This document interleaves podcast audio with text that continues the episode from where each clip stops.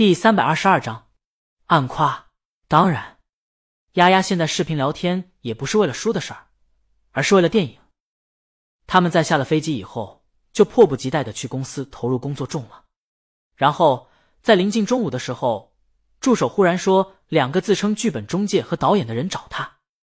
丫丫一听就知道是崔佛和麦克。他在英伦的时候，这俩人不厌其烦地给他打电话。丫丫那段时间又特别忙，最后被烦得没办法了，只能把忙完的时间和公司的地址给了他们，约定好忙完就谈。丫丫还记得这事，她只是没想到这俩人这么着急，她这边刚回来，他们就来了。丫丫出去见他们，然后双方都不好了。丫丫在电话里听他们的声音，知道他们年纪有点大，但没想到这么大。这老年斑都怕爬满脸了，估计爬个楼梯都喘。现在最应该做的是找个地方晒太阳，安度晚年，而不是谈剧本。老崔和麦克的惊讶丝毫不弱于丫丫。丫丫在剧本无人问津以后，就听网上查到的消息，把剧本丢到了黑名单网站。这个网站是一个有着比较规范的剧作筛选机制的网站。老崔他们在这个网站筛选剧本的时候用了关键词的。麦克作为一名中介很肯定，他们当时挑选剧本的时候用的关键词就是意呆力。崔佛也可以肯定，挑中的剧本是一个关于意呆力小男孩同电影成长的故事。编剧就算不是一个意呆力人，至少也得是一个西方人吧？怎么面前这姑娘是个东方人？联系错人了？双方坐在那儿面面相觑了大约有半分钟后，丫丫问：“你们想要剧本？”老崔几乎同时开口：“天堂电影院的剧本是你的？”丫丫摇头：“不，我一个朋友的。”崔佛和麦克这才觉得不意外，他们是在一个专业的剧本筛选网站挑选剧本的。当时关键词就是意呆力，他们挑选了许多剧本，其中不乏意呆力编剧的作品，但都没有打动他们的。直到他们看到了天堂电影院这个剧本，俩人一下子就被这个剧本中关于他们儿时电影生活的原汁原味给吸引了。这要不是意呆力人写的，那可太扯了。老崔和老麦这次带着很大诚意来的，他们给的价格，用麦克的话说，在网站的新人编剧中属于很高的价格了，而且有别的条件，他们也都可以谈，但丫丫始终没有点头。老崔急了，是因为价格上有什么不满意的吗？他们可以再加。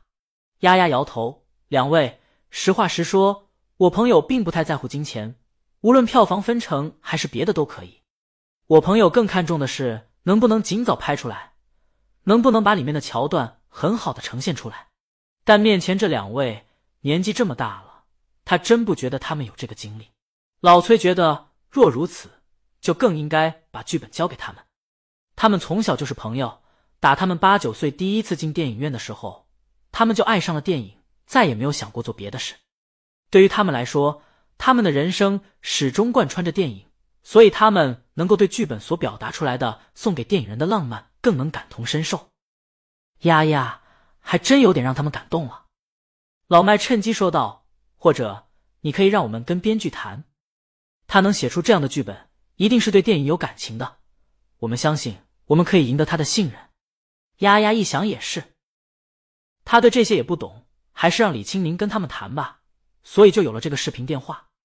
李青宁看了一眼已经烤好的鳗鱼：“等我回去再跟谈吧。”丫丫见他们再吃饭，也知道不方便，刚要转达这话，见江阳加了一块烤好的鳗鱼喂给李青宁，小心烫。他还在镜头前探下头：“丫姐好。”幼稚。丫丫翻了个白眼，把李青宁的话转述给他们。老麦和老崔答应了，但他们下午的返程的机票已经订好了，他们希望能尽快谈好。李青宁想了想，就请丫丫麻烦他们先把资料收集一下，既然他们打算拍这个剧本，至少得知道他们过往的经历这些吧。丫丫答应一声，挂了视频，让俩人留下一些过往资料，然后去公司的休息室稍微歇一歇，等那边时间妥当了以后再谈。老麦和老崔答应了，心里直犯嘀咕，难道编剧真是一个外国人？带他们去休息室以后，丫丫看了看他们的资料。作为导演，老麦拍的电影不少，但丫丫一部都没看过，有所耳闻的也是不知道是不是因为有同名电影的缘故，反正这履历看起来，在遥远的东方并不加分，甚至还减分。丫丫又请公司一呆立的员工过来参谋了一下，这位导演属于在国内并不出众的导演，然后现在年纪大了，就更不知名了。一呆立的这位员工网上查了一下，才知道这位导演的花边新闻上比他的电影更出名，而他上一部电影已经是十几年前了。这，丫丫摇了摇头，在语音上把这些消息告诉了李清明。就在他在办公室做着一切的时候，有人敲门，丫丫抬头，见老崔站在办公室门口。丫丫告诉他，现在时间还早，他可以再等等。崔佛摇了摇头，我想跟你说几句话。丫丫闻言把手里的笔放下，请他坐。谢谢。崔佛坐下以后，说刚才那些资料其实并不太出众。丫丫点下头，让助手给他倒了一杯水。崔佛谢过以后，斟酌了一下才说道，就像刚才说的，也跟剧本上一样，我们8、9岁第一次进电影院的时候，就喜欢上了荧幕里的东西。他们讨论电影，讨论明星，讨论拍摄技术等等。那时候，老麦家里也有一个剧本中多多用的摄影机，他们拍下了很多东西，然后老麦立志要当一个导演。老麦也的确成为了导演。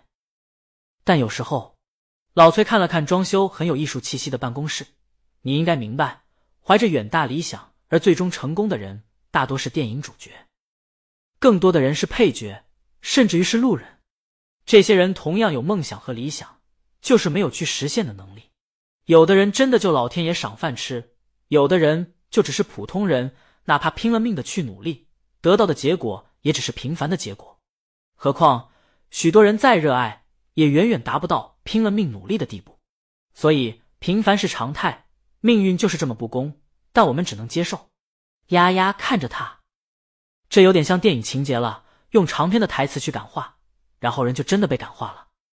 但如果觉得这一套能让李清明感动的话，就有点小看人了。许多人觉得大魔王写了许多感人至深的歌，就觉得他这个人很感性，其实大错特错。丫丫了解她这姐妹，她是一个非常有规划的理性人，她的人生总是充满规划，然后设定好目标，再一一去努力。